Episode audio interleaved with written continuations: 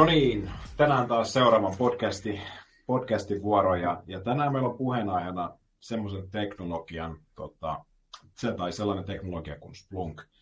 Ja VR Solutionhan on Splunkin ympärillä työskennellyt jo useampia vuosia ja, ja tämän aiheen ympärillä tehtiin myös viime vuonna, eli vuonna 2023 yritysostos, jolla, jossa laajennettiin sitten meidän Splunk-toimintaa ja, ja tuota, monesti Splunkki mielletään isojen yhtiöiden tuotteiksi ja näin ollen monet myöskin isot yhtiöt tätä tuotetta hyödyntää.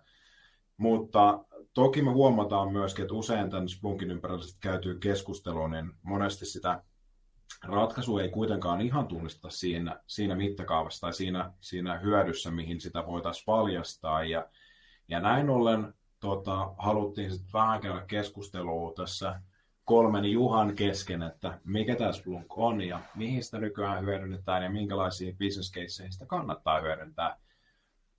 Tota, tavoitteena ihan yleisesti laajentaa tietoisuutta Splunkin osalta ja nyt, koska puhutaan ensimmäistä kertaa Splunkista, niin koetaan myöskin aloittaa vähän ruohonjuuresta. Mutta pidemmättä puheitta mä haluan kuitenkin käydä läpi meidän muut mukana olijat. Eli nyt puheenvuorossa oli Algrenin Juha, mutta mulla on vierana nyt sitten toinen Juha, ja mä aloitan tästä mun vieraista Juha Tamminen. Ole hyvä. Kiitos, kiitos. Mukava olla mukana tässä podcastissa mm-hmm. kertomassa Splunkista. Kerrotko vähän nopeasti taustoja? Splunk-teknologian kanssa tekemisissä vuodesta 2011, eli kohta tulee 13 vuotta täyteen. Siinä on mittava historia. Joo, Juha Strandman, terve, terve. Samaan aikaan, kun vieressä istuva jo aloitettiin ja, ja Splunkas tehty yhdessä taisteluparina kaikkea mahdollista. Historia. Te olette pitkään, jos miettii, että olette vuodesta 2013 asti jo tehnyt Splunkin 11 parissa, tehnyt tuota, jos Splunkin parissa tuota konsultointia ja niin kuin myyntiä, Splunk-lisenssien myyntiin, niin Miten te näette, miten Splunk on muuttunut tässä tämän vuosien aikana, näiden kaikkien vuosien aikana? No yrityksenä Splunk on muuttunut valtavasti. Mm.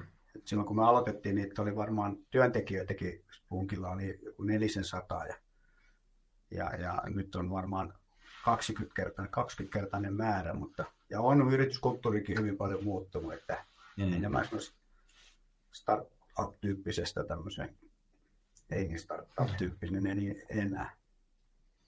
Joo, toinen merkittävä asia on se, että millä tavalla se perusplunkki, mikä vieläkin siellä on kaiken alla, miten sen hyödyntäminen on Splunkin sisälläkin kasvanut. Eli se mm. sama data, mitä aikaisemmin tuotiin Splunkiin ja katseltiin Splunkin kautta, nyt sitä hyödyntää monessa eri ratkaisussa laidasta Kyllä, kyllä. No, menemättä sen syvemmälle sinne Splunkiin, niin niin kun me tuossa pohdittiin, että miten tätä asiaa viedään eteenpäin, niin, niin tota, kuitenkin pohjassa, pohjalla on se, että meidän täytyy puhua nyt suoraan siitä, että mikä se Splunk on. Ja Splunkin varmaan voi mieltää yhtä monella eri tavalla kuin on myöskin käyttäjiä. Ja, ja näin ollen monet mieltää sen sinne niin kuin logihallinnan työkaluksi, mutta totuushan on se, että se ei ole vain logihallintatyökalu. Mutta lähdetään liikkeelle sitten, mikä, mikä on Splunk? Miten te kuvaisitte sen? Nyt kumpi haluaa, kuka Juhista haluaa aloittaa?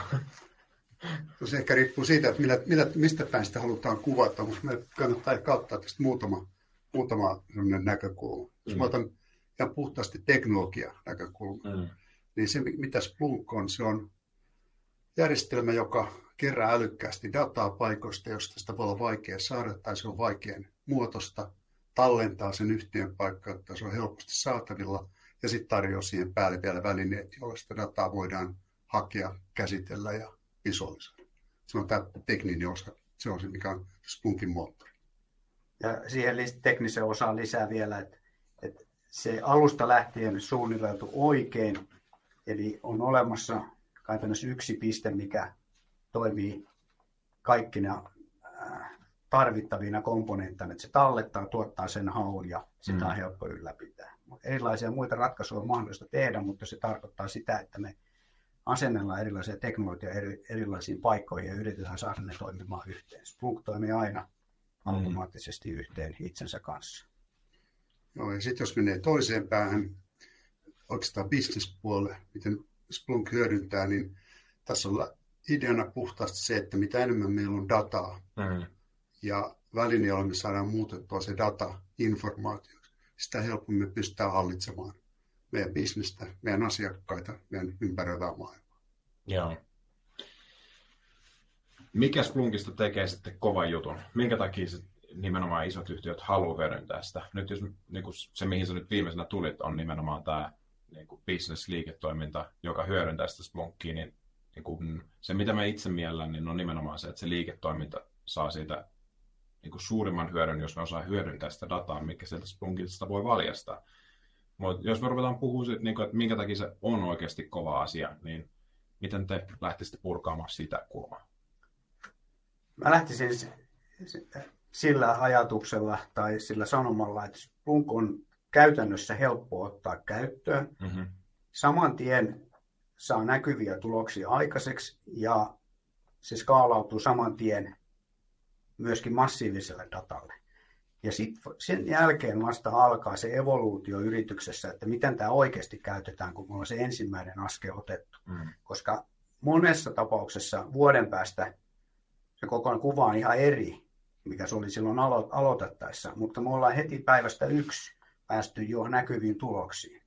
Mm. Ja monessa vastaavan tapaisessa teknologiassa niin tarvitaan se vuoden projekti, milloin joku odottaa sormet ristissä, että kumpa mä näitte, saisin jotain jostakin.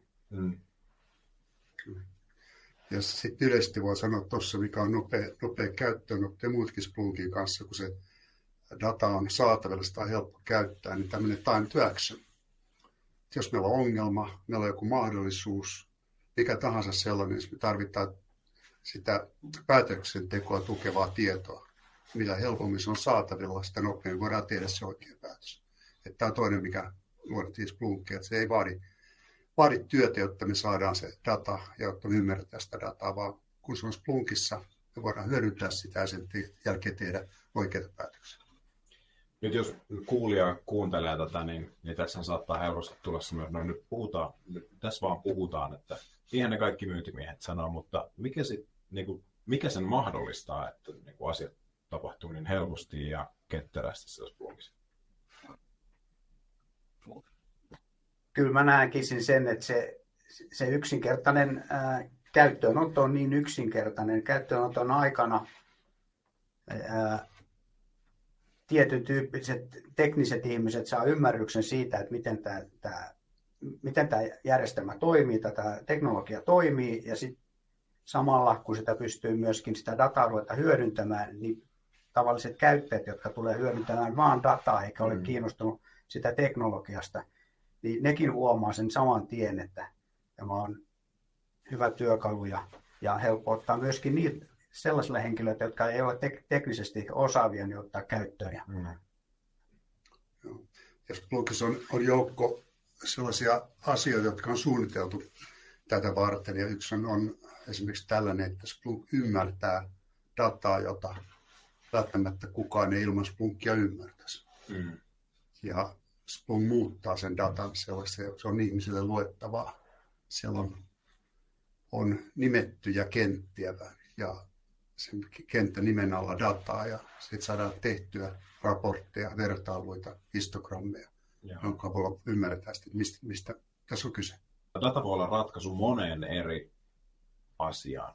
Datastahan löydetään hirveä määrä. Jos otetaan joku iso suomalainen yritys vaikka, niin niillähän on niin lähtökohtaisesti hirveät määrät dataa varsinkin logidataa kaikista verkkolaitteista, kaikista liiketoiminnan järjestelmistä, mitä ikinä löytyykään, niin miten, mikä on, mitkä on yleisiä käyttötapauksia, mihin Splunk on ollut ratkaisu? Minkälaisia keissejä Splunkilla ollaan ratkottu? Minkälaisia on erityisesti niin parhaita keissejä, mitä Splunkilla kannattaa lähteä ratkomaan? No, aloittaa ihan se, mitä kannattaa lähteä ratkomaan, jos ei ole vielä mitään. niin on se, että tämä ihan Splunkin perusta, logidata. Mm. Sen sijaan, että ne logit roikkuu siellä tuotantopalvelimille, johon yksi henkilö pääsee käsiksi, joka joutuu sitten tekemään paljon työtä, jotta tämä saadaan tämä data esimerkiksi kehittele, jotka ratkoo ongelmia. Mm. Niin pelkästään jo siinä, että laitetaan Splunk, niin se on se data on suoraan niiden kehittäjien saatavilla ilman, ilman mitään viivettä, ilman ylimääräistä työtä. Tämä on, tämä on se ensi, ensimmäinen osa. Joo, ja siihen viitaten Spunkin lähtökohtakin oli, että se oli ensiksi komentorivikäyttöinen työkalu, mikä vaan keräsi kaiken informaation logidatoista, eli pystyi yhdestä terminaaliikkunasta tekemään hakuja kaikkiin logifaileihin. Ja siitä se on kehittynyt siihen, että käyttöliittymällä voi tätä dataa hakea. Kaikki data on samanarvosta ja näyttää käyttäjälle samalta ASCII-merkeiltä. Joo. Ja sitten jos sulla edelleen tuo teknisessä kerroksessa, niin täsmälleen sama logi data, mitä Splunkissa on, niin sitä voi tietysti, otettiin tuossa kehittäjät, voi käyttää sitä, IT-hallinta voi käyttää sitä, hmm. ja esimerkiksi tietoturvasta huolehtia voi käsitellä sitä. Eli meillä on nyt jos yhdelle logille kolme käyttäjäryhmää, ja jos me pystytään sitten se tässä datassa oleva tieto jollain tavalla liittämään liiketoimintaan, esimerkiksi joku häiriö versus liikevaihto tai myynti, niin sitten meillä tulee bisneskäyttäjät taas sille samalle datalle. Eli datan uudelleen käytettävyys läpi organisaatio, niin se on, on tällainen asia, mikä, mikä Splunk tuo mahdolliseksi. No onko jotain, jotain business caseja, mitä voitaisiin niin suoraan nostaa esille tässä näin? Mä, se on varmaa, että ne mitä, jos joku sattuu kuulemaan, kuuntelemaan, niin heitä kiinnostaa erityisesti ne niin kuin yksityiskohtaiset käyttötapaukset, mil, mikä, mitkä on ratkaistu Splunkin avulla. Niin pystytäänkö nostaa jotain käyttötapausta erityisesti, mikä oltaisiin ratkottu Splunkilla ja tuoda vähän niitä niin kuin, jopa hyötyjä, mitä ne hyödyt oli asiakkaalla? Tämä on varsinainen käyttötapaus, mutta, mutta Splunkin tekno, teknologia mahdollistaa sen, että tässä äsken kuvattu sama data, niin tämän ää, näkyväisyyttä pystytään rajoittamaan ja niitä säilytysaikoja pystytään rajoittamaan, mm. jolloin se tuo näille eri, eri organisaatioille samasta datasta eri, erilaisen näkymän tavallaan siihen nähden, että, että kuka saa nähdä mitäkin ja näin edespäin. Se on yksi semmoinen ää, käyttötapaus, mikä helpottaa Spookin käyttöönottoa, että logifailit voi olla jossakin semmoisessa paikassa, mihin kenellekään ei ole pääsyä, tai, mm. tai niiden logien saam, saaminen käyttöön on hyvin hankalaa erilaisten prosessien takia. Ja, mutta nyt kun tulee tavallaan se peilikuva siitä login, login sisällä olevasta datasta on talletettuna mm. Spunkiin, niin sen, sen saa sitten Spunkin käyttäjä ja roolimallin mukaisesti nähdä sellaisena kuin se kuuluukin nähdä. Joo. Ja mun äh, suosikki tämmöinen käyttötapaus oli yritys, joka tarjosi ilmasta, ilmasta palvelua yksityiskäyttäjille tiedonhakuun. Ja heidän ongelma oli se, että siellä oli myös tällaista yritystyyppistä käyttöä, mistä tietoa haettiin usein. Ja haki siihen ratkaisua. Ja me pystyttiin Splunkilla suoraan lokeista näyttämään, että jos samasta osoitteesta mm-hmm. tulee yli, yli tuota, ää, viisi hakua vaikkapa minuutissa tai mikä se onkaan, niin silloin se kannattaa sulkea hetkeksi, koska se ei todellisesti ole todellinen käyttäjä.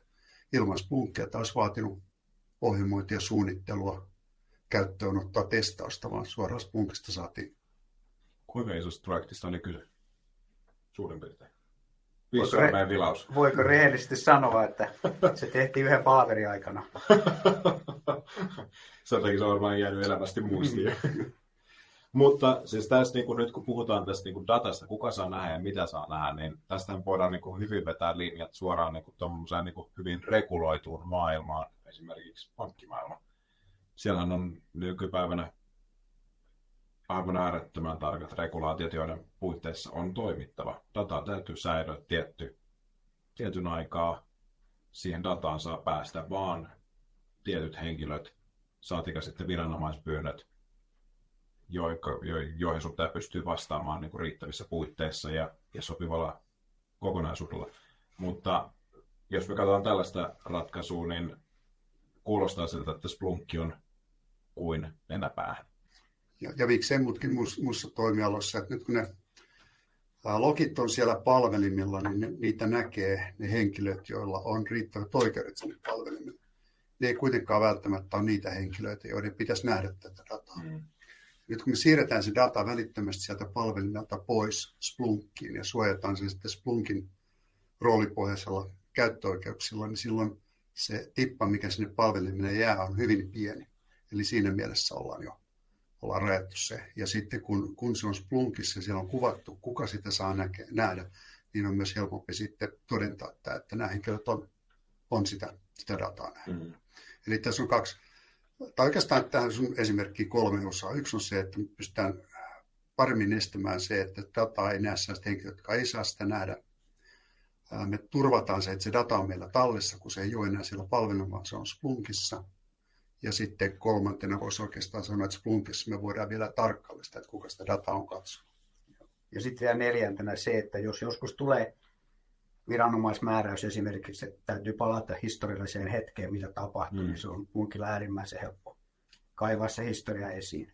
Joo. Joo, pank- pankkiesimerkkiin, että kun annetaan käyttäjätunnus tai annetaan tilinumero tai joku muu tunniste, mitä pankki käyttää, sen jälkeen saadaan Splunkista kaikki ne tapahtumat, mitkä liittyy näihin yksilöityyn tietoihin, vaikkapa vir- viranomaiset toimitettavaksi. Joo.